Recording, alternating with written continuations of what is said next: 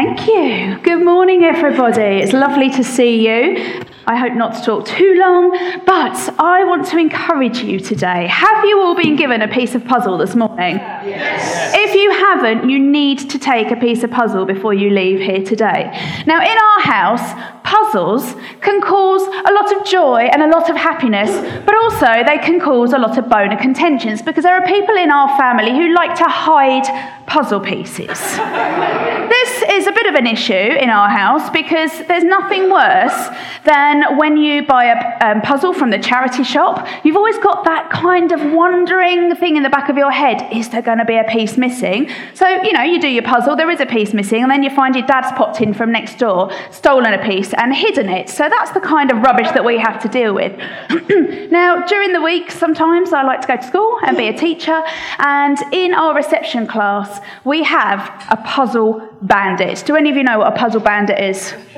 This is somebody who saves it for a Tuesday when it's Mrs. Rawlings Day.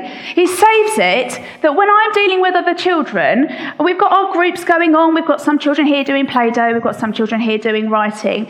I get out four puzzles. The puzzle bandit goes to the puzzle drawer, gets out all the puzzles, and tips them out. And it drives my OCD crazy. So much so that now Mrs. Rawling has gone around and written numbers on the back of all the puzzle puzzle pieces. So when it comes to collecting it back together, we know which puzzle they're going to go with. Now I want you to look at your piece of puzzle. No, no, no. Because you are a piece. You've got wonky bits, you've got curvy bits. Some of you might be the puzzle piece that's got the straight edge. Lucky you, you're one of a few. You might have that piece that looks like the person next to you, but it only has slightly different things, different characteristics on it. I'm just going to start by reading from Colossians 1, Super Church Planter Paul, and a bit of Timothy 2, written to the Colossians. And it says, There is a divine mystery, a secret surprise that's been concealed from the world for generations.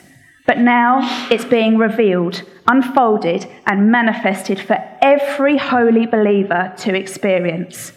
Living within you is Christ, who floods you with the expectation of glory. This mystery of Christ, embedded within us, that's me and that's you, puzzle pieces, becomes a heavenly treasure, chest of hope, filled with the riches of glory for his people. And God wants everyone to know it. You, with your curvy bits, your straight bits, your wonky bits, you might be a bit of a babbling brook. You might be a bit of a tree. Can't, I'm not really sure what I am on this piece of puzzle here. But you are a piece. You are a piece because your piece has a place in bringing the kingdom. So your piece has a place in the puzzle, a place that God has designed purely for you. The puzzle won't work without you there. You might not have found your place yet. You might be on a journey. You might be doing that thing. Who here likes puzzles? Oh, good, at least three people. Fab. Um, you might be doing that bit where you don't automatically go to a puzzle and you go, yes, you go there, you go there, you go there. You ponder. You have trial and error. You turn it around. You go, oh, maybe this will go here. This bit's a bit of a babbling brook. I'll just put myself there just for a minute. But a few days later, you might turn it round and turn it round again to find where your piece fits into its place. You see, your piece and your place make the big picture. This is the puzzle that I bought from a charity shop, and thank the Lord it was brand new and sealed. a thousand pieces. I was going for big this morning. I was thinking, come on, Ashford, come on.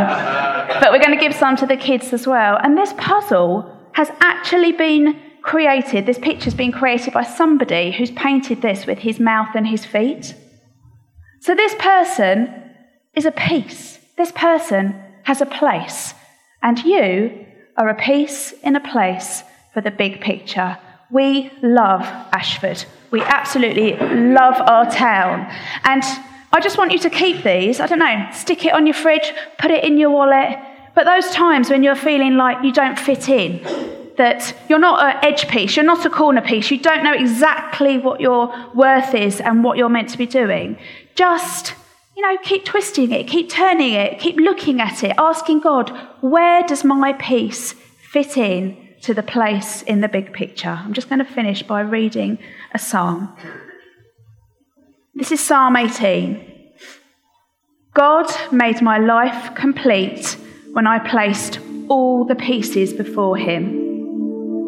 When I got my act together, He gave me a fresh start. Now I'm alert in God's ways. I don't take God for granted.